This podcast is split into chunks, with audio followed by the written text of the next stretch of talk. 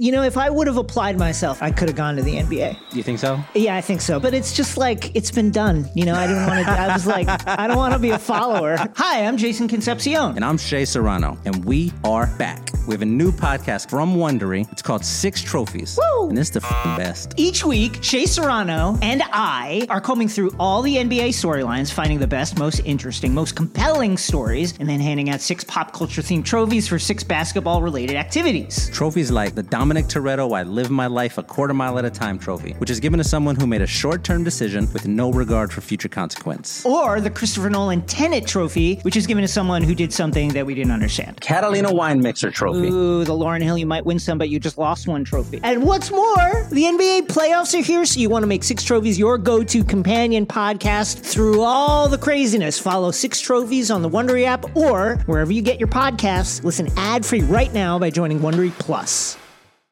What these young bloods have to understand, that this game has always been and will always be about buckets. Just attack the basket. Oh. Bring it on, baby! Oh, stop it! Don't do it like that! Oh my goodness! Will you stop yelling at me? No! Oh. With no regard for human life! Steps back. Three-pointer, bang! Oh, oh, my, oh, my. Welcome to Buckets, brought to you by FanDuel Sportsbook. My name is Matt Moore. I'm the senior N B A writer of the Action Network. I'm joined by N B A futures analyst for the Action Network, Brandon Anderson. Follow him on Twitter at Wheaton Brando. This is your second round N B A semifinals series preview and game one best bets for Knicks versus Heat and Nuggets versus Suns. We are a couple hours removed from the Boston Celtics securing their second round appearance versus the Philadelphia seventy-sixers. And we would love to get you more details on that. But as this is just a couple hours after that, we honestly don't have enough on it yet. We're still evaluating the lines and all that. You can find all where we're going to be on this series, though, in the award-winning Action Network app. Best way for you to track your picks, up the second information where the bets and money are coming in on. Spoiler alert, Brandon's going to be on the Sixers. No, just kidding. He's going to be on the Celtics. uh, he's hated the Sixers all year. Uh, not hated, just he's been ready to bet against them. No, all year. That's, that's fair. I'll, I'll take the hated. hated. Uh, and so he's going to go ahead and be on that side. Uh, I have to take the Sixers uh, on a, a win spread. So just as a heads up, like that's where I'll be on this, on the series, because the lines are preposterous. At one book, the Celtics own it's minus three thirty, which is a seventy-seven percent chance to win. Now, I will say, like we were talking about in the group chat, probably the best angle is wait until the Celtics win game one without Embiid, most likely. And then if you want to get Sixers, that's probably the time. But I'll be on it beforehand, and I'll find a, I don't know how I'm going to write it in the app, but we're going to figure out a way. Wait, wait. The, the series doesn't start till Tuesday. We still have time to actually talk about this, probably, right? Hopefully. We'll see if, if we have an opportunity. No. I forget it started on Tuesday um, because the N B A, I'm used to. I don't know. Maybe the, maybe the N B A, maybe the, the N F L on Tuesday was ho- hosting like a press conference, or mm. like, you know, the N F L was just going to run a promo video and stuff, and then and the N B A be like, "Oh God, clear the schedule. I can't can't go up against the N F L because they're a bunch of cowards." So anyway, uh, we are going to talk about those today. Two great series, Heat Knicks, complete shocker as a five seed and the eight seed advanced to meet in the first in the second round of the Eastern Conference semifinals. And the West, it's a matchup of what honestly is probably the two best teams in the Western Conference, as the Nuggets and the Suns face off in a what is going to be absolutely an incredible series. Knock on wood, if everyone's healthy for the first time in a long time with the Phoenix Suns series. Uh, we'll see how it goes. We are going to give you best bets up front. We always do that at the show. So I want to go ahead and we're going to give our picks up front, and then we'll do the cap after, the way that we always do. So you hear them first, and then we'll go. Brandon, I'll start with you. Give me Nuggets, Suns, series bet. Go. Give me the Nuggets. Plus one twenty. I will take Denver, and I'm going to take an escalator. Give me Nuggets minus one and a half on the series spread at plus two sixty as part of my bet as well. Okay, well, the Nuggets are screwed because I'm also on Denver minus one and a half plus two forty-five. That's my best bet. What's your game one best bet for Nuggets, Suns? Just taking the Nuggets, minus two and a half. Just take the team at home, the team you like in the series to win and cover. Uh, yeah, me too. That's That line is absolutely just preposterous. That's a, a ridiculous line uh, on the Denver Nuggets. Like, I don't mind them being dogs, so I get that that's going to have correlation here, but it's pretty ridiculous. Uh, oh, by the way, I'm also taking the over two twenty-five in Nuggets Suns. It's my other best bet. Knicks Heat series bet. Give it to me. Light on this one, uh, but I'm going to take Heat in a six or seven. So you got to play that as two parts. And the, the odds on that, it's Heat in six or seven gi- gives me a plus two oh eight. And I'll explain that when we get there. Um, okay, series bet for Knicks Heat. Uh, I am taking the New York Knicks minus one fifty-eight to win the series outright. So we're on opposite sides for the content. We'll get into why it's for the content uh, when we get there. Um, game one. I'm going to talk you into Heat by the end of the podcast. Probably. So it's not, it's not hard. It's not, let the not people hard. Know that your best bet will be Heat by the end of when we're done with us. Uh, Knicks Heat game one, best bet. Yeah, just give me the under. We, we, Knicks under is five and zero. Under two oh six point five. I, I was really hoping to get like a two eighteen or something to start out the series, but nah, take the under anyway.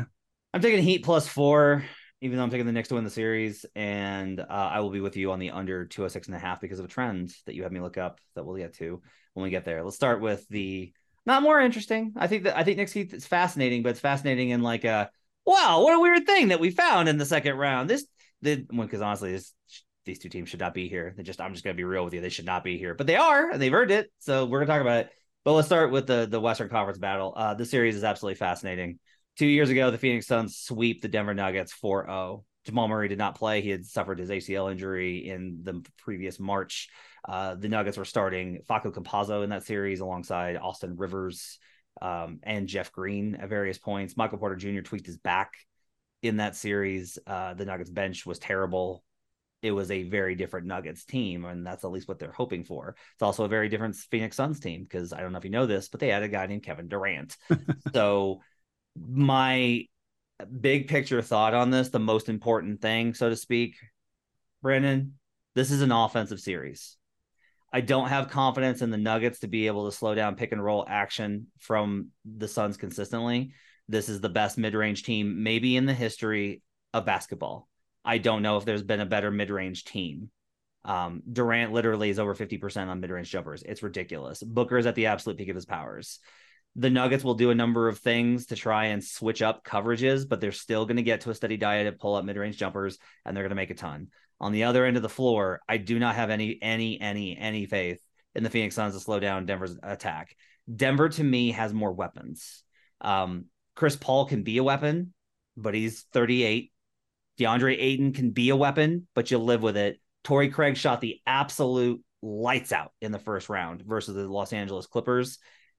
That's hard to sustain for a role player. Every role player has like one series, and then it's different the next time out.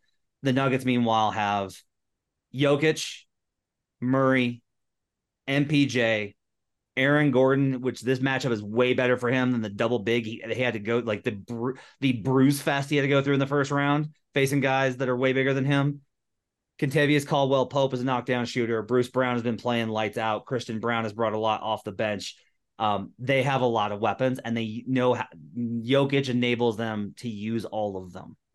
This is a lot about the individual greatness of the Phoenix Suns versus the collective greatness of the, of the Denver Nuggets. So for me, I'm going to be on overs a lot in this series. I'm going to be playing a lot of over props in this series. Um, it should be a fascinating one, but for me, the most important question is which offense do you believe more in?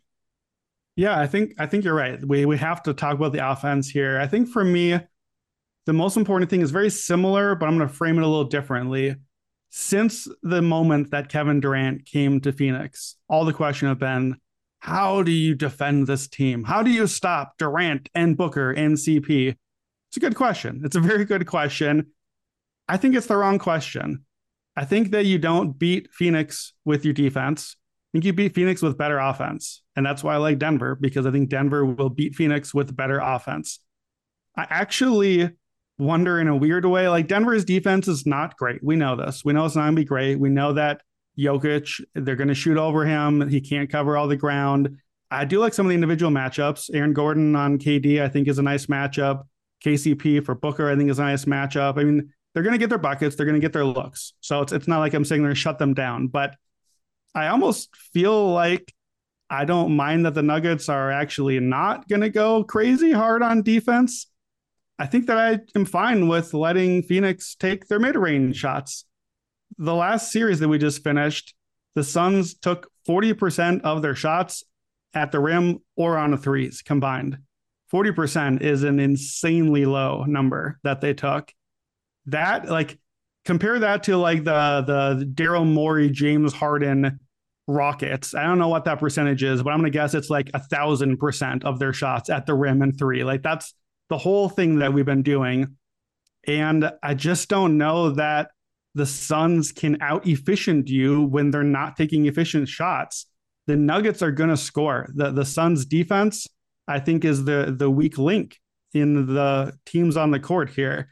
The Suns defense fouls a ton. That was the profile in the eight regular season games, and it carried over into the Clippers series. They don't rebound well. They all of the they give up easy profile shots. Just the Clippers were missing all their dudes, so they missed a lot of them, but still hung around anyway. So I just see Denver scoring very easily, very efficiently this series. And I think Phoenix will score, but Phoenix is going to score two and two and two, and they're going to miss half of the mid-range shots as good as they are, because that's how it works. So that, to me, above everything else, is the most important thing. I don't want to go full on math nerd here, because I'm actually not that great at math.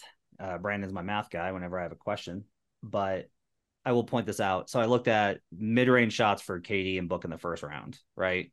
Let's just let's single it out the playoffs versus a pretty good Clipper defense in terms of the matchup. They combined shot fifty-five percent from mid-range, which, by the way, forty-five percent. And I'm like, wow, you did great. forty-eight percent. Yeah. And I'm like, wow, you shot like DeMar DeRozan. Like, that's really impressive. fifty-five percent is hotter than the sun. No pun intended. Like, that's absurd. That's crazy. Those are literally the shots that every single team. I tried to ask this of the Nuggets today, and they basically walled me out on the question. I'm trying to ask them, like, what do you do when the shot that you want to give up is what they, they hit? Like, contested mid-range shots is what you want to deny. And their answer was like, all you can do is contest them. That's all you can do. Okay, cool. Because they're hitting them anyway. But to Brandon's point, here's a good example of this. If you hit fifty-five percent of your mid-range shots out of every ten shots, that's a one ten offensive rating. It's not good enough. Like, a one ten offensive rating, it doesn't get you home in the N B A, and especially not versus this Nuggets team. Now, I will say this, the Nuggets, there's a couple of things the Nuggets said today at practice that I think are really interesting. Um, one, there is kind of an acknowledgement that they're going to need to get up of a high volume of threes. Like, they know the game plan here. There's not, which is good. You don't want a team being like, we're not going to do anything different. We're just going to be who we are. Like, you don't want that. You won't want them to go the other way and be like, we have to change everything. What are we going to do with this team? You don't want them like, I don't know, changing your starting lineup before game one of a series versus the New York Knicks, where you bench your best best wing defender. Um, you don't want to do that. But the other thing that was really talked about was easy buckets.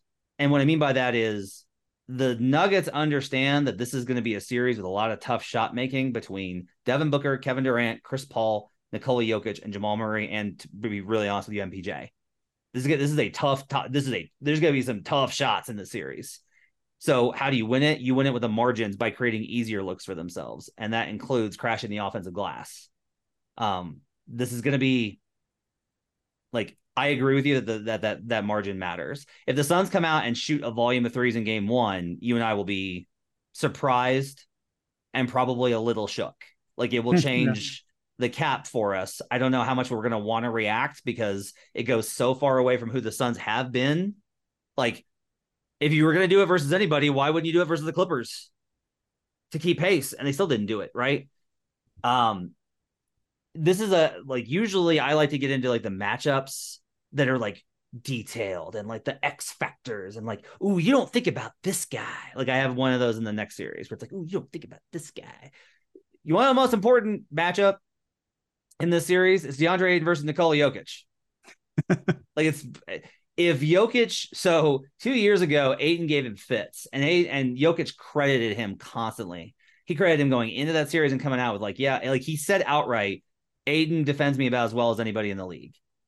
Like, because Nikola doesn't care about giving other guys credit. A lot of guys are like, doesn't bother me. Doesn't I don't even feel him. I you know I just miss shots. Nicola's not like that. Nicola's like, yeah, he does a good good job versus me because he doesn't understand our, the dynamics. Doesn't care about him. Um, however, here's the other kind of thing to keep in mind. Having covered the entire span of Nikola Jokic's career, I have come to understand this. Guys will have success against him for a year, and then he plays them again, and he figures them out a little bit. And then usually by the next time he's figured him out, it clicks, and that's when he starts to destroy him. This happened to Rudy Gobert. Rudy Gobert did awesome against him. Rudy can't do anything with him now. That's Rudy Gobert. Can't do anything. uh, the last two seasons when Nikola Jokic has faced DeAndre Ayton, in two thousand twenty-one twenty-two, he shot fifteen of twenty-one from the field with seven assists for thirty-three points in eighteen minutes of matchup time versus DeAndre Ayton. That was last year. In two thousand twenty-three, he matched up with him for just eleven minutes because they didn't play a lot of games this season. They only played one game together when they were actually facing off against each other. six of twelve from the field, ten assists, just two turnovers, fifteen points in eleven minutes. If Jokic destroys Ayton to the point where the Suns are like, we can't keep doing this, and they either have to start bringing doubles or they have to go small, they're in trouble because they don't have a good small ball option. I've talked about this consistently being an issue. Who are you? What, you going to get? Jack Landale? Is that Jock Landale? Not Jack Landale. Jack, Jock, I do Jock the same Landale. Thing. Jock Landale. Bismack? No. You're going to go K D at the five? Because the problem putting, it's not even so much K D defending Jokic. That's not really the problem. The problem is that then Denver's going to put K D in pick and rolls as, a, as basically a drop big. And that's hard. So like, if Nikola dominates DeAndre in this matchup, it breaks everything down for Phoenix. And again, that tilts more towards the offensive side of the ball. On the other side of this is like the Suns pick and roll action. And I want to get into this with you about how you think about the player, um, the player props for this series. Hmm. And you may have a different angle on it. But for me, it, I am going to be playing. I have been playing Booker overs, and they've gotten wise to it. I just checked this number, and I'm really annoyed with it. Uh, they keep putting Booker's assist line has been five and a half, and it started when K D joined the team as a plus number. It was like, oh, five and a half plus one hundred because he's not going to have the ball in his hands as much. And I was like, spam. Spam, spam, spam, spam, bet, bet, bet, bet, bet, bet. And I kept doing it and I kept doing it. And finally, they've gotten wise to it, especially because Booker's playing about eighty minutes a game now. It's five and a half at FanDuel, minus one forty-two.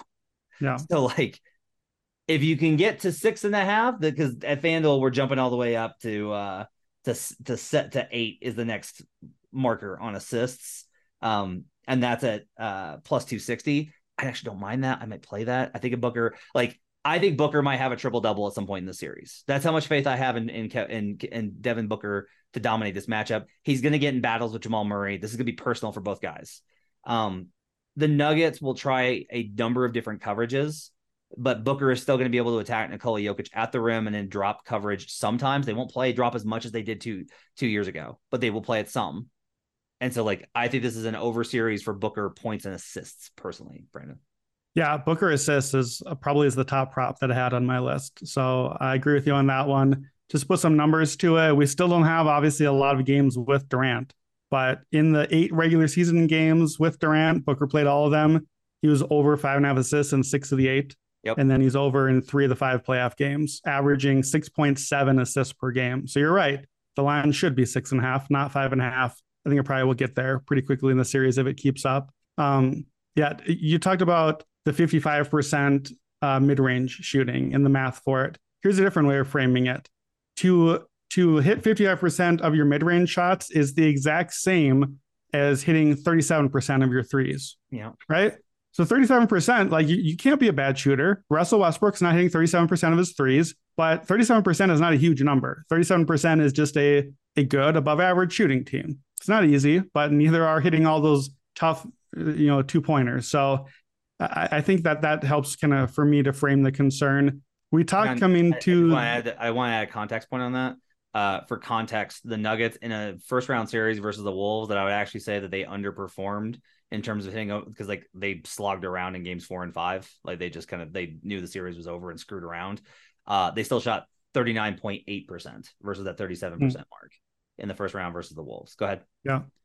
Yeah, and I think, too, it's it's fair that the Nuggets aren't a huge three-point volume team, so I don't think that the three-point three is greater than two alone is not enough analysis here. This is not just that, because I think it's entirely possible, especially if you're right that Phoenix ramps up their threes a little bit. We may not have a huge volume advantage there, so that may not be enough on its own. I do think Denver can dominate a bit on the rebounding, and I think it's important. Denver does not foul a whole lot defensively, and that would be a really key if they can do that. How many times did Kevin Durant shoot a fall away and fall down? And they're like, oh yeah, and one, go ahead, shoot free throw. So like that, the entire Clippers series was that. And it's Kevin Durant, so it's probably just going to keep happening because superstars get calls.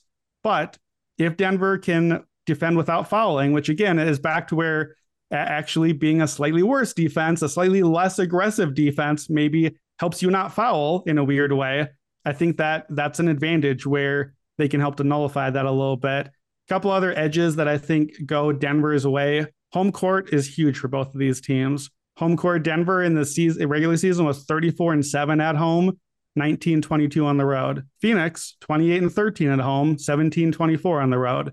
Denver's the home team, and schedule, as you've pointed out, is a bit wonky here. We get game one, game two, normal rest, and then there's like a seven week takeoff in between, like four days, five days, something.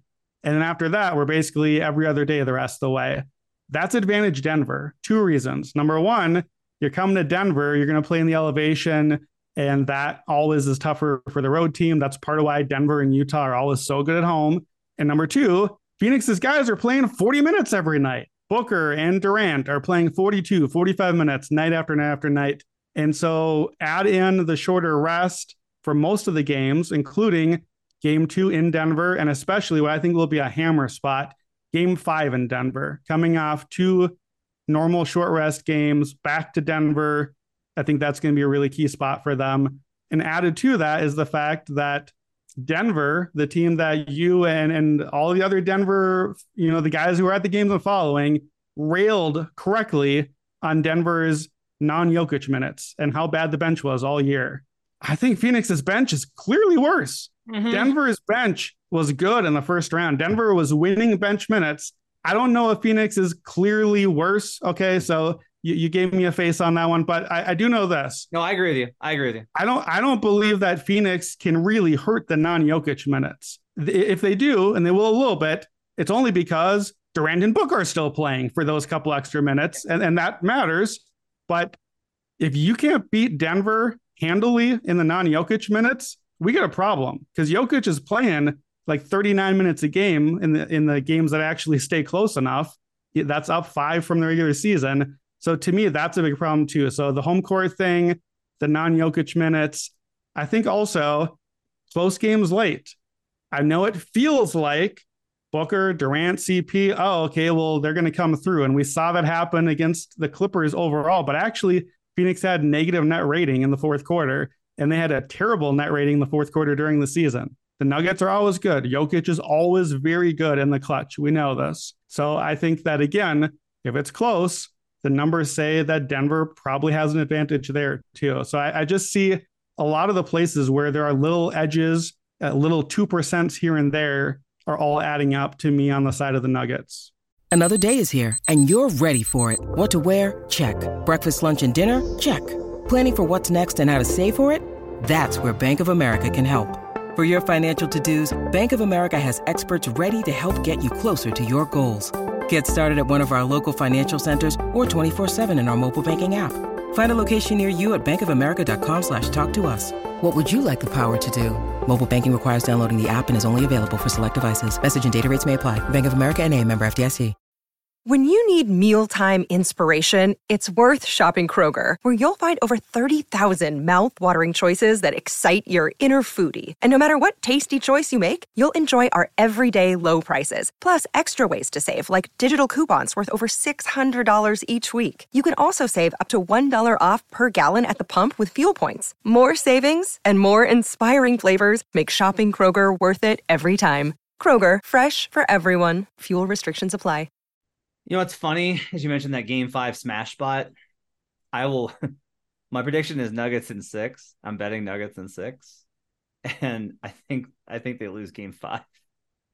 Oh, I think man. they I think they go up three one at some point in the series, and they lose game five, and then close mm. it out on the road.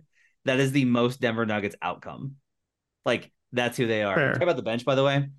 Um, the bench was awesome for Denver versus the Wolves. Now, Minnesota was without Jaden McDaniels and Naz Reid, and it's not that, you know, Jaden was a starter, but like those guys move into, that means that the guys that were on the bench move into the starting role. So the Wolves bench was bad.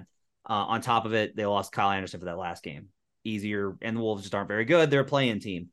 What I will say, though, is the Denver bench has the Malone. It took him a long time to find it. He kept trying to be like, well, we need a ball handler. Like, we got to have somebody on the court that can handle. Um, let's do Bones Highland. Nope, that, that was a disaster. Uh, Reggie Jackson, we're bringing Reggie Jackson. Nope, those are wor- worse somehow. And then he kind of, like, with the playoffs, he doesn't have to do that anymore because he's just short- shortened it to an eight-man. And so now it's really just, like, two starters, Bruce Brown, Christian Braun, Jeff Green. Yep. Like, that's that's your bench. And one of the keys here is that they play either Aaron Gordon or Jeff Green at small ball five, yep. which means that um, the Suns are running Ayton Paul in the stagger right now.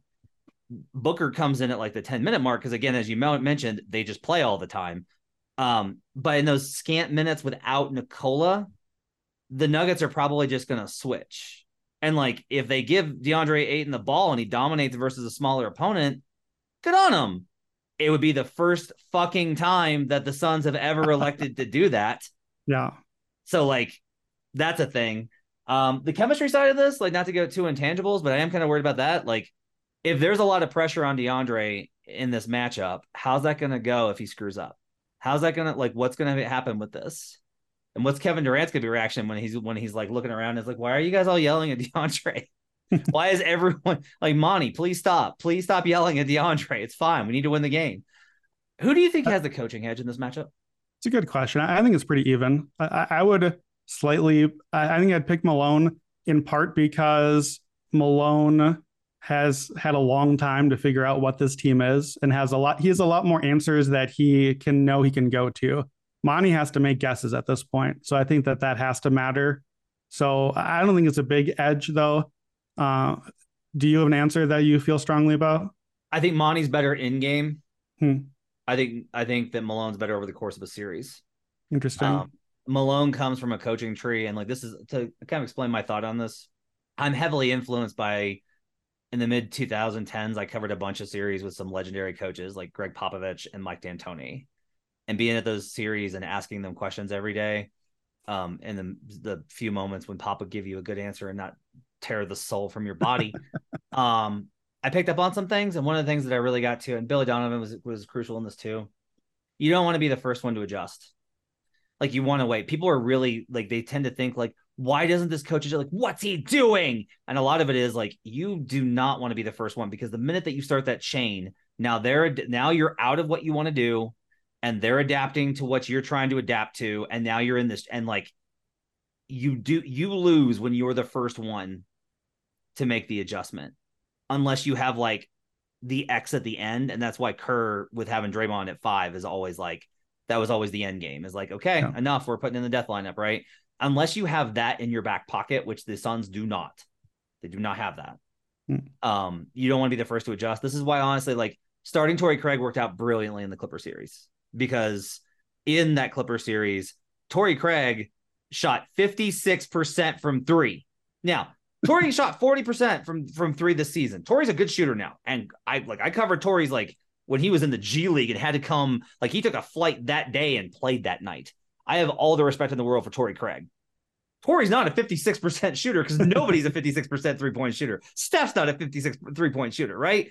So, like, this is part of the key here, um, are these types of dynamics. But Monty also, like, broke first, and, like, he he he switched his starting lineup before game one of the playoffs.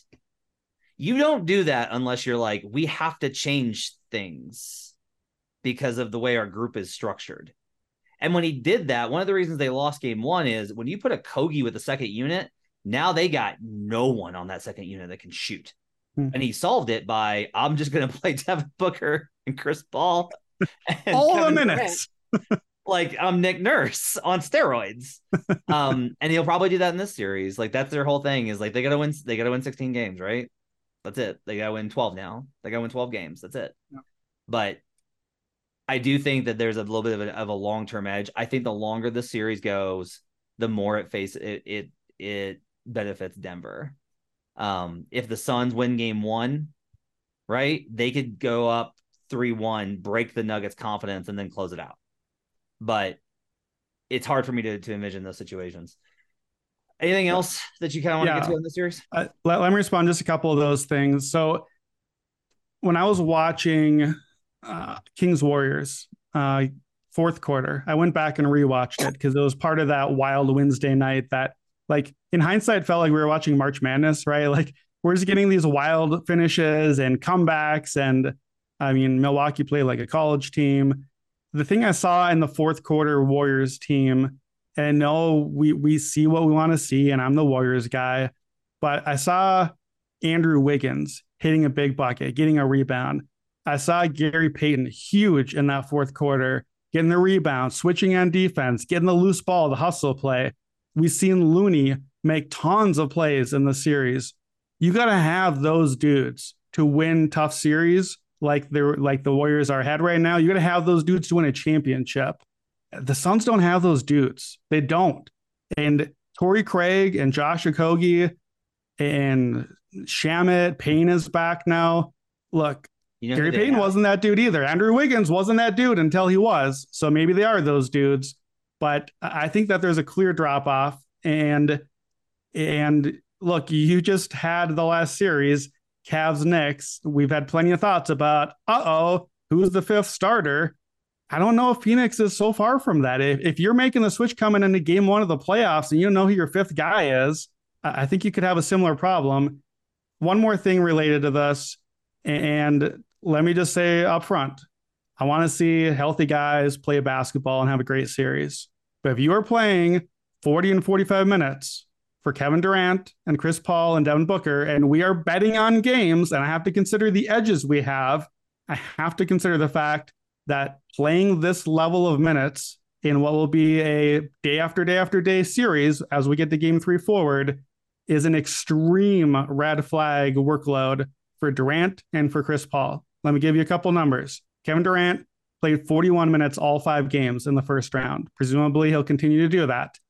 The last time he played five straight games at forty-one minutes or more was ending last season in Brooklyn, just the last seven games, then into the offseason. Last time before that was for the Warriors in twenty nineteen. He had six games like that.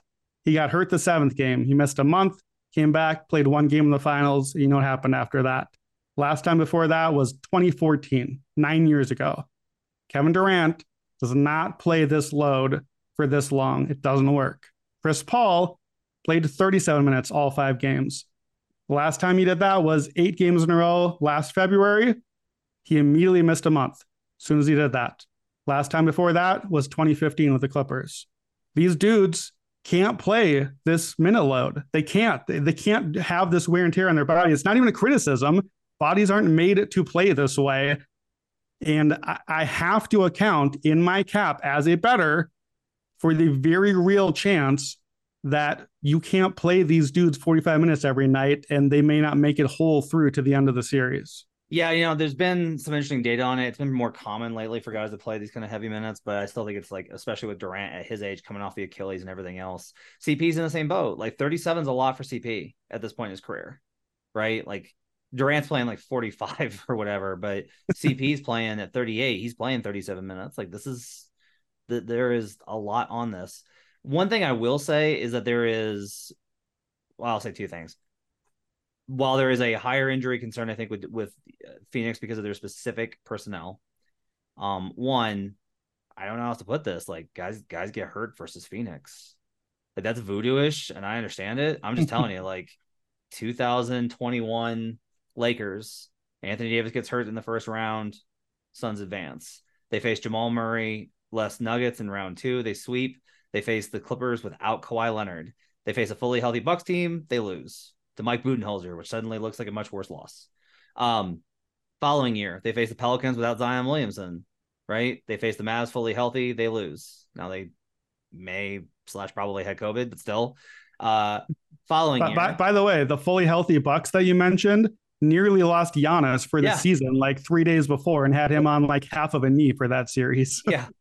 Um, and then this year they faced the Clippers without Kawhi Leonard and Paul George. So like I knock on wood, like I, I keep telling Denver fans, like you can put, put Jokic and Jamal in bubble wrap. Um, on top of it, I will say the Nuggets do get worn down fatigue wise. They should be the best conditioned team in the league because they play at altitude. They are not, they're, they're just not. Jamal Murray does not, is not in great, is not in great conditioning flat out. He gets tired. Um, he got really tired in game four of the Wolves series. That's why they lost that game, was like they were not pushing pace. Now, there was, wasn't just Jamal. Like, the whole team was sluggish. But my point here is, like, this is, you know, Jokic, Jokic's Jokicness aside, this is not a finely tuned group of, like, absolute lethal, high condition guys. Aaron Gordon's in great shape. Bruce Brown's in great shape.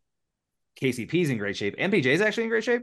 But um, yeah, let's uh, let's do series pick, uh, game one pick. So this is two and a half, which is saying, like, this is Suns minus one and a half to two and a half on a neutral court. And that to me is just wrong. These two teams should be closer. And also, to be perfectly honest with you, even if we just like did the standard adjustment, um, that feels light for Denver.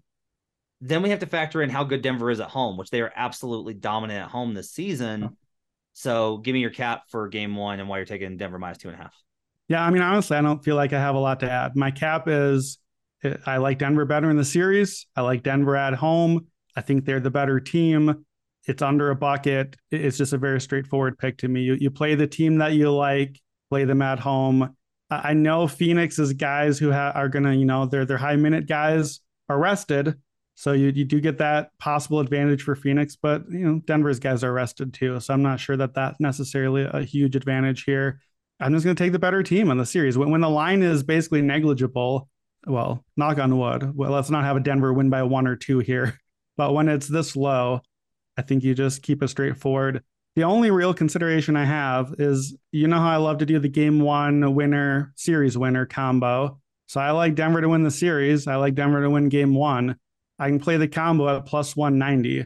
I don't really have a reason not to play that other than if I shouldn't do everything, right? Like, you either play game one and the series separately or play the combo together. I feel like I feel better about playing them separately just because Phoenix is really good. We're both picking Denver, but Phoenix is really good and could win the series, definitely. Yep. And Phoenix is really good and could win game one, definitely. Wouldn't surprise me at all. Won't necessarily shake me to my inner core.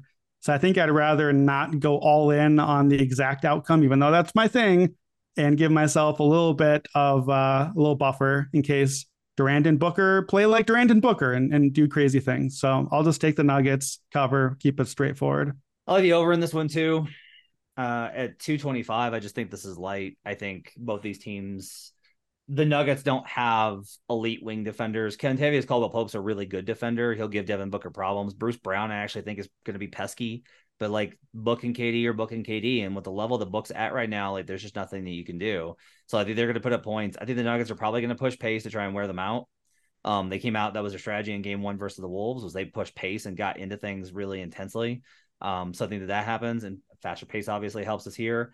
Uh, free throws probably help Phoenix. They'll probably draw some some free throws, even though Denver, like you mentioned, Denver's a low free throw allowing team. Um, just think K D's probably going to get to the line because that's what K D does. So all in all, Um, I like the over here at two twenty-five. I just think it's a little low. I understand any sort of argument for the pace or anything else, but I don't believe that these two defenses are are well designed to stop one another. And I think they both know that. I think that both teams are like, if we're going to win the series, we're going to have to score points. I think the Suns have to be like, we're not shutting down Jokic. We're going to have to score. And the, and the Nuggets have to be like, we're definitely not shutting down K D. We're going to have to score. And Booker, quite honestly, again, nineteen to one, Devin Booker Finals M V P when we gave it out on the podcast weeks ago. Just want to want to reiterate, if you're looking at Suns futures, Devin Booker Finals M V P to me is the way to go. Hey, it's Kaylee Cuoco for Priceline. Ready to go to your happy place for a happy price? Well, why didn't you say so? Just download the Priceline app right now and save up to sixty percent on hotels. So whether it's Cousin Kevin's Kazoo Concert in Kansas City, go Kevin, or Becky's Bachelorette Bash in Bermuda, you never have to miss a trip ever again. So download the Priceline app today. Your savings are waiting. Go to your happy place for a happy price. Go to your happy price, Priceline. This episode is supported by F X's Clipped, the scandalous story of the twenty fourteen Clippers owner's racist remarks captured on tape and heard around the world. The series charts the tape's impact on a dysfunctional basketball organization striving to win against their reputation as the most cursed team in the league. Starring Lawrence Fishburne, Jackie Weaver, Cleopatra Coleman, and Ed O'Neill. F X's Clipped. streaming June fourth, only on Hulu. All right, let's go to the other series. The New York Knicks, for some reason. Uh, no, the Knicks are a good team. Here's the thing. I'm annoyed, and I got to like not let this affect my cat because like it's annoying to me that I was so wrong about the Knicks and the Cavs, and I was more wrong about the Cavs than I was about the Knicks because like I haven't given the Knicks enough credit. This is a really good team. This team was uh, the second best offense in the league. They had an, a fifty-win pace over the last back half of the season since All-Star, which their fans have reminded me about about eight hundred times. Um, they're they're deep, which I'd never thought mattered, but it does here. Uh, they are awesome on the offensive glass. I didn't do some numbers on that, which we'll get into. Um, it's very interesting because when the series came out and the Heat were dogs, I was like, ooh, I'm going to bet the Heat, but I didn't. And then I waited and I looked at the matchups. And when I looked at the matchups, I came out on Knicks. You, on the other hand, are taking the Heat here. Give me the cap on why you like Miami in this series. Well, I mean, I'm going to start with uh, the most important thing. Should I, should I go there first? Hit me with it. Here's my most important thing. And I'm going to whittle it down to literally two words. Jimmy Spo. At the end of the day, if I pick the Heat, I have the best player on the court by a wide margin, and I have Spo and you have Tibbs. That's it. That's the most important thing. You got me. I'm I'm on Heat. That's that's it. That's doable. how how am I taking Tom Thibodeau versus Eric Spoelstra? How how am I going to do that? How am I going to do know. How am I possibly going to bet the bet bet Tom Thibodeau versus Eric Spoelstra? How God, I hate this series. I hate it. I hate it so much, Brandon. I hate it because it should be Bucks Cavs, which would honestly be a pretty quick series, but still, uh, if not, it should be like Heat Cavs, which would be interesting and weird.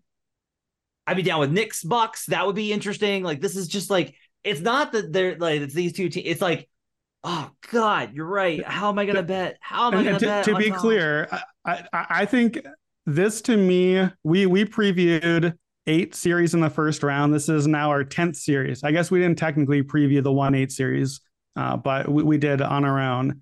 This easily is the toughest call for me of the series. When you say I hate the series, to me, that's how I'm interpreting it. As like, I just don't know. I'm a shrug emoji. If you follow my writing at Action Network, you know my N F L column, I do the bet lean pass when I pick all the games each week. If if this was an N F L slate on just another Sunday with a whole bunch of other games, this is just a pass. I don't know. I don't know who wins in the series. I feel like these teams are very close, very even. It's honestly is a lot how I felt about New York and Cleveland last round. The difference is that Cleveland was the favorite and was getting a little too much of, you know, too much juice on that side. So I, I, I did not love New York. I did not pick New York to win last round. I cannot victory lap it. I picked New York to keep it close enough and cover the one plus or the one and a half. I just feel like I have similar thoughts here, but New York is suddenly the favorite. Now, I think New York is probably slightly better. The, the numbers from the season say New York is clearly better. New York is a lot better. And my intuition says that maybe Miami won't keep making seventy-eight percent of their three-pointers every time they breathe. And maybe Jimmy Butler won't keep scoring fifty points every single night. And maybe all those things. And we'll we'll get to the game picks. I expect a lot of unders in this series. I expect a lot of nineties-looking games, much like we just saw with the Knicks last series, five and oh to the under. I expect a lot of close games. Miami is very good late in the game. And if it's a close game at the end and a low-scoring game, and we're going to get a bunch of those, because Miami does not blow teams out and New York does not get blown out. If I got close games at the end, do I want Jimmy and Spo? Or do I want Julius and Jalen Brunson and and and then Tibbs? And I, I can't get away from that. I just can't. It's, it is, it's the thing that I do in the N F L when I can't figure out what I'm doing. It's look at the quarterback and look at the coach. And Jimmy's the quarterback, and I know who I want to coach. All right. So I'm going to, instead, I'm going to grill you. I'm going to ask you questions on these things. Okay. Okay. Uh, Miami has two centers. They have Bam Adebayo and Cody Zeller. By the way, I'm like the only member of the Co- I, I am the only non-member of the Cody Zeller family of the Zeller family to be a fan of Cody Zeller. I think he's good. Um, I think I thought he was good. There's a lot of numbers that have led me to that. Why will offensive rebounds, which murdered the Cavs, not kill Miami here? Yeah. So I had to consider that. And I think that looking at, uh, I'm big on the four factors. looking at the four factors here, it is a much different story than the Cleveland series. Yeah. Here's the difference. New York, I believe, had the number two offense by offensive rating in the regular season. And boy, did was my mind like the cloud emoji thing. That was me when I checked into basketball in March and I was like, I'm sorry, what? Yeah. Tibbs and the Knicks are the number two offense? And you look at the numbers and you're like, oh, okay, no, not okay. What? Why are the number two offense? What's happening here? Well, what's happening is they never turn the ball over. They mash the offensive glass. They get a ton of free throws. Those are three of the four factors. That's literally three of the four things. They're not good at shooting. That's the fourth one. We saw that last series. They were not good at shooting. They literally have the worst true shooting percentage of all sixteen playoff teams. They won a series four to one with the worst shooting in the playoffs because they dominated turnover, free throw, rebounding margin. Miami Heat defensively ranked top seven in all three of those things. They're fifth in defensive rebounding percentage. So that's my answer, is the numbers tell me Miami is a good defensive rebounding team and is not going to let the offensive rebounds happen. I also weirdly find a player, I, I'm sorry if this is stealing a guy, you said you had a guy for this series. I kind of think Kevin Love is a is a really good player for Miami in this series. Kevin Love is an awesome rebounder. Yeah. Kevin Love is really good on the glass. And I think having him out there by default, because they have to, they got nobody else, I think he'll be good. And stretching the defense out, I don't know if I feel great about Mitchell Robinson in this series and where he's going to go or what he's really going to do in this series. The I, I don't know where he ends up. We saw him getting a little bit of trouble. It's, it's a different offense than what Cleveland runs, but I have some concerns there. I think Love is going to get his threes up. And I think he can be a rebounder and actually make an impact. Not a huge thing. He's not going to start playing like thirty-five minutes or something. But to me, that's the answer, rebounding. When I look at like the four factors and the big picture team matchup thing, here's my takeaway. And this is where I come back to the shrug emoji. The Heat want to take a ton of threes. The Knicks defense allows the fifth most three-pointers attempts. They allow a good percentage, but they, they uh, allow a lot of them. The Knicks, top ten in three-point attempt rate. The Heat defense, they want to allow you lots of three-pointers. So guess what's going to happen, Matt? We're going to have a three-point shootout between the Heat and the Knicks, who oh, can't God. make three-pointers. That's it. That's the game. If you look at the four games they played in the regular season, and I know we, we both said unders already. I know you looked at the four games. Two of the games, two hundred ten points and one hundred ninety-three. The other two games, two forty-two and two forty-seven. Because in those two games, they combined to shoot like forty-three percent three in both of them. I think that's what's going to happen in the series. Just like we're going to take an under and they're going to go over it by forty-five some game because they all decide to make threes that game. And we're going to pivot and be like, oh, okay, they're making shots. They're going to put up like a one eighty the next game. So that that's where that's my shrug confusion emoji is. Other than the Spo Butler thing, I just have to figure out who's going to shoot better. I don't know who's going to shoot better in this series. I'm looking up rebound props, and we don't have them yet. They haven't. They yeah, haven't I do. Uh, Josh Hart rebound is one I've got my eye on, especially early in the series. Josh Hart played forty-three and a half minutes the last two games as a starter while Quentin Grimes was out. We don't know if Grimes will be out or Randall, but if one or both are out, Hart averages eight point four rebounds per thirty-six. That is all his since his Villanova days, been a huge strength of his. So Hart rebounds and then Hart double-double. If he's going to get the rebounds, that's one I would have my eye on. It's really the only prop that I have for early in the series, but we don't have lines. You, you can bet Jimmy and, and uh, Bam lines right now. That's it. Yeah, because Randall's availability. Right. Here's the thing. We haven't talked about Julius Randall because I don't think either one of us think he, he matters. Like, I just, at this point, Julius is going to have to win a playoff series. He's going to have to look good in the playoff series for me to believe he's a positive player. Like, Julius and Domantas Sabonis can start a club. Okay. One of the counters that I have, the guy I was going to talk about actually is Josh, is Josh Hart. Okay. Because I feel like the Bucks, if you look at what Jimmy did, the only guy that had success against them and he held him to only fifty percent shooting, I'm serious, that was good in that series because of how ridiculous Jimmy was, was Wes Matthews, which is why it was ridiculous. Apparently Drew Holiday was the one that was like, no, no, no, I got Jimmy. And like, that's a mistake by Drew. Like, not to go back, rehash the Bucks thing, but like Drew Holiday should have been like, yeah, no, you take Wes and I'm going to help off and create turnovers, but you need size on Jimmy, and Hart has the wingspan. I think that's a decent matchup for the Knicks. My other question for you is this: Uh, no Tyler Hero, at least for the, like, I don't, yeah. I can't see him being back at any point no. in the series, quite honestly. No Victor Oladipo. The bench is down to nothing. It's down to nothing.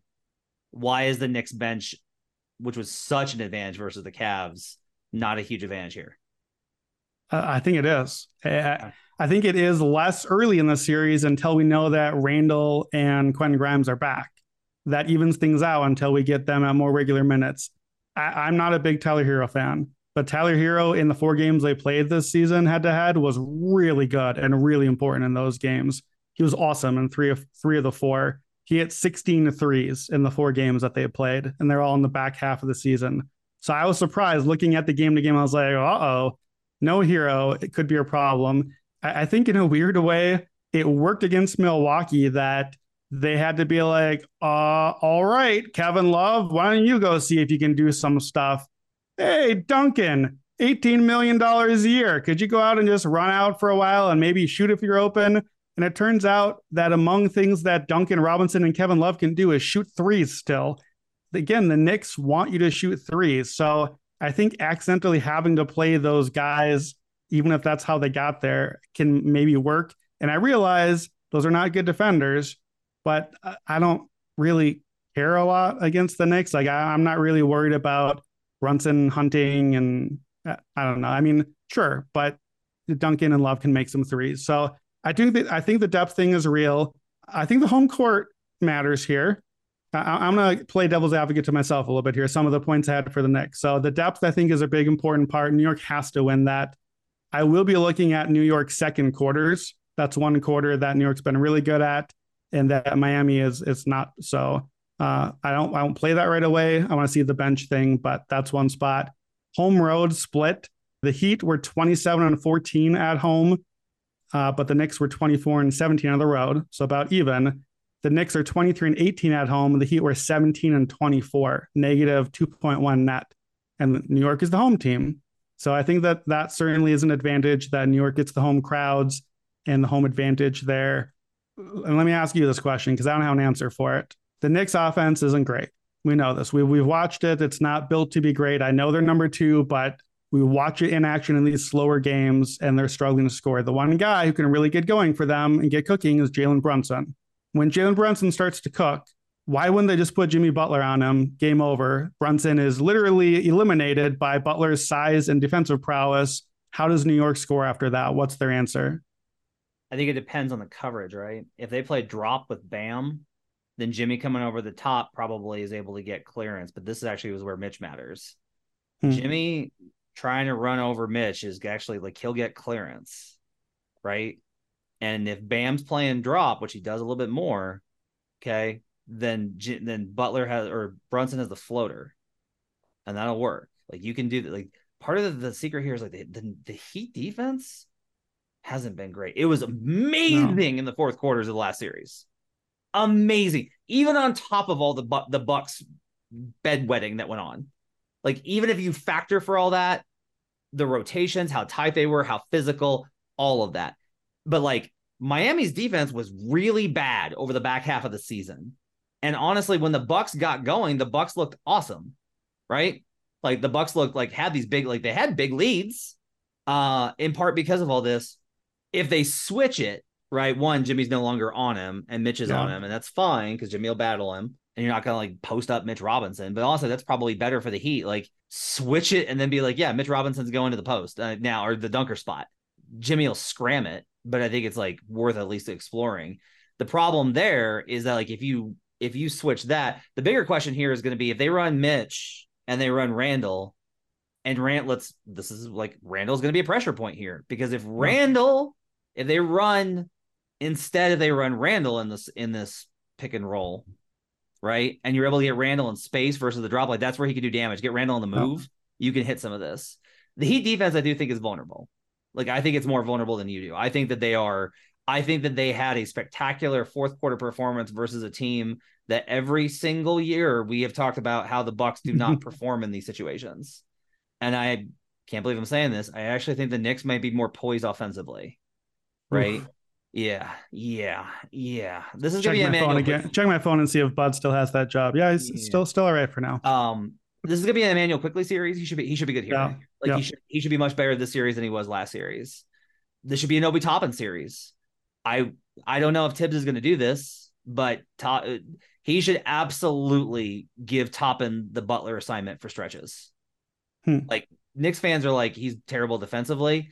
It's just about an athletic body, man. Just put Obi on him and do it that way. But uh, Hartenstein versus Bam is actually a really compelling matchup. Like that's really interesting there, you know? And like, that's where you can honestly create a lot is like, you can kill them with offensive rebounds. If it's Jimmy and Bam, if it's two on one, just get that shot up and crash the offensive glass. Like that's the Knicks formula in large part, right? Is like second chance points. So that's part of the equation here. Yeah.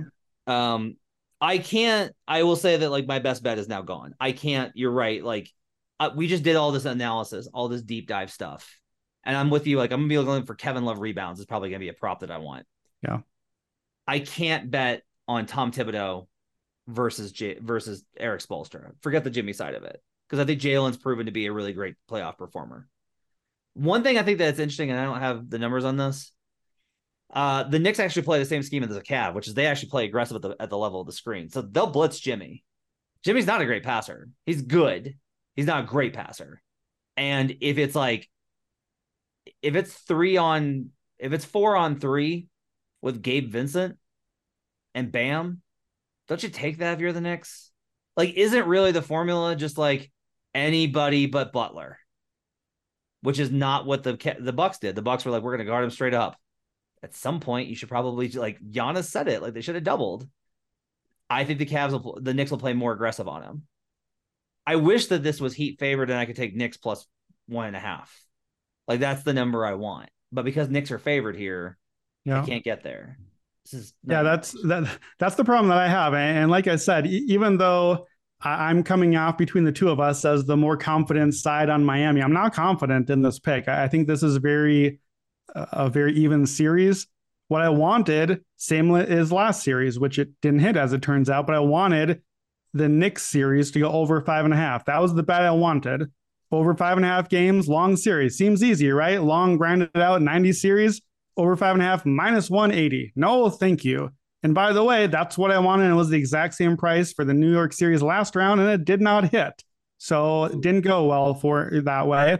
So then I was like, all right, well, how about a Heat plus one and a half in the series? They're the underdog. What if I just get the Heat to make it a longer series? Nope. Minus one seventy-six. So the, the two things that to me seem like the obvious bets here, the, the, the straightforward angles, the books were like, yeah, we know. So we go ahead, go ahead and pay for them if, the, if that's what you want. So here's where I got to. Heat plus one thirty-four is forty-three percent. I mean, I, I think the Heat are the team that's going to win the series. So maybe it's just keep it simple and do that. Heat in six or seven is the best bet that I gave out. Heat in six is plus four fifty. In seven is plus six hundred. So if you split your bet evenly, you're basically getting a, a plus two oh eight there. Here's the problem. Am I positive that the Heat wouldn't just win in five? I'm not saying they're going to, but let me refresh you a few things that I know you know about our man, Tom Thibodeau. He has previously lost as a four seed to a five in five games. He's lost as a three seed to a six in five games. He's also lost as a one seed to an eight in six games. And by the way, doesn't it just feel like Tom Thibodeau should be the first coach ever to lose to two eight seeds? Feels right, doesn't it? It feels right. Yeah, you're definitely not picking the Knicks after that. I hate this series so much. I hate it. I hate it. I, I, hate I will it. say too about the players. I, last round, you pushed to me that R J Barrett was going to have to be a thing, and I was going to have to rely on R J Barrett to win the series. And I did not like it. Oh, no, sir, I did not. Yet. R J Barrett was real good in that series. Yeah. I think that this round, I think Julius Randall is, is the version of that. Julius Randall, I think, actually can give some matchup problems. And he had a couple huge games against Miami in the regular season. One of those, he hit like seven or eight threes, and Randall's going to do that every now and then. But I think, like you said, the matchup thing and with the Knicks smaller guards and Miami's point of attack defense, I, I don't know that I'm confident in their defense as much as just the, the four factors version of it and the things that they do the best. They, they, they're going to push New York to shoot threes, and I feel good about that. That's all. But I think Julius Randle is the guy he's the he has to be the Jalen Brunson this series for them to. If you want to believe in the Knicks, I think it has to be because Randall is going to be healthy enough to go put up some big games and and be the best player on the court in a game, better than Jimmy Butler, and be the reason the Knicks won a couple games. I think that's possible. Julius Randall is good. Butler is not always playoff god Jimmy Butler. But again, that's that's not the side that I want to be on. But I, th- I think it's a possible outcome. Uh, let's get to best bets for the game. Um, we love the under. We talked about that, about the three-point shooting contest with the Knicks and the Heat. Um, you asked me this question, and, and it was a really good call about an early start time. So I looked up playoff teams at home with a start time before three thirty Eastern.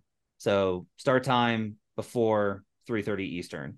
Uh, home teams are twelve and eighteen straight up in the playoffs since two thousand three. The start time of that, uh, it's forty percent, ten and twenty at thirty-three percent against the spread in those games. Uh, the under is eighteen, ten, and two for sixty-four point three percent of the wow. time those games go under on an early start. Uh, why are you, who very rarely plays totals, liking an under here? Uh, again, partly because I needed a game one to pick. And similarly to the series, I'm like, well, this is the best thing that I can see for now. So I'm going to go light on this.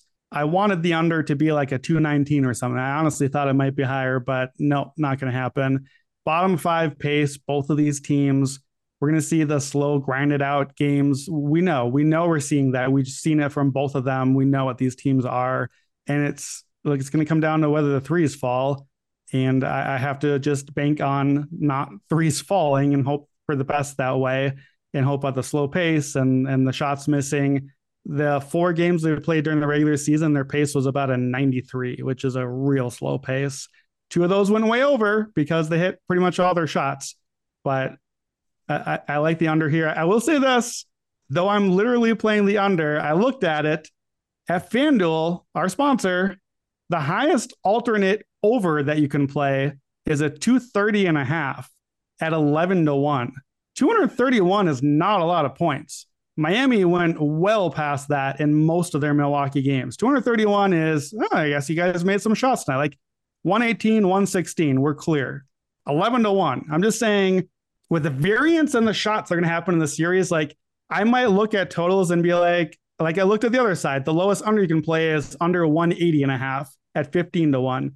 I think it might be playable to just take the far tail ends of the over unders and just be like, I don't know. Let's see if they hit shots. And some days they will, and some days they won't. I don't know if it's going to happen in the middle that much. So I'm going to start with the under, but that, that's my fun, creative total play that I've, I'm eyeing depending on how the shooting goes here.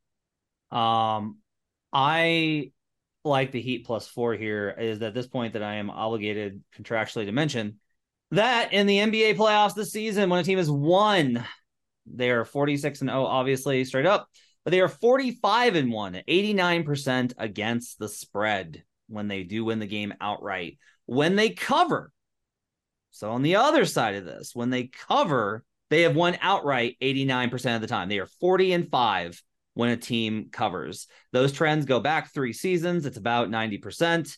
We have seen a number of those tick up recently. It looks like those are starting to tail off a little bit, a little like a, just a touch, but the overall trend is still extremely strong. So when I tell you that, like, I like Miami here, bear in mind that I should just be playing, and like I probably will. I'll just take the Miami game one's line because, uh, as I mentioned, teams in that start time. I also looked at, looked at this Eastern Conference playoff teams with a start time before three thirty, eight and eighteen against the spread, thirty-one percent. Oof. Like home teams. Can I ask a mean question? Yeah. How much of that is just New York? I mean, that, that's, it's very mean, but I feel like we love to put New York as this like early lunchtime game. And I don't yeah. feel like New York has been great in the playoffs. So it, yeah. that might just be a bunch of them, but it's uh, them again. So, well, I'll tell you this, actually, they're not, they are not bad. They are not as bad as some other teams. Okay. Uh, with a start time. Um, and I actually haven't done it a whole lot. Playoff teams at home, start time less than three thirty. Uh, the Knicks have only have one game. No. Well, yeah, that, that's fair. That that checks out as well for other reasons. For, for other the Knicks reasons. Aren't in the playoffs a lot, it turns out. Uh, by the way, this is my pettiness factor for you. I looked up uh, in the playoffs when the team has five more offensive rebounds than their opponent or more. forty-eight percent straight up, forty-seven percent against the spread. Congratulations, J B Bickerstaff. You got played. Uh, all right, that's going to wrap it up for Buckets. Uh, wrapping up these series. Brandon and I both like Nuggets minus one and a half uh, on the series spread. Uh, Brandon likes the Heat in six or seven. Yes. Correct. Uh, we both like Nuggets minus two and a half in game one. I like the over two twenty-five. We both like the under in game one, Knicks Heat uh, at, at two oh six and a half. Uh, and I'll grab the points with the Miami Heat plus four, and I will play the money line as well based off of the trend. That's going to wrap it up for Buckets for this week. Thanks for joining us, everybody. Hope you guys have yourselves a great weekend. Enjoy the hoops. Enjoy the start of the second round. We're back on Monday. We'll get you set for Sixers Celtics, uh, as well as whatever the other series is going to be, because we recorded this on Thursday night. Don't know. Check out all Brandon's stuff on the N F L Draft. He's got great content over there. Check out the Action Network app. You got Green Out Daily. So much cool stuff. Check all that out. My thanks to David Payne, our producer. Uh, we'll see you guys again on Monday. Till then, let's get buckets.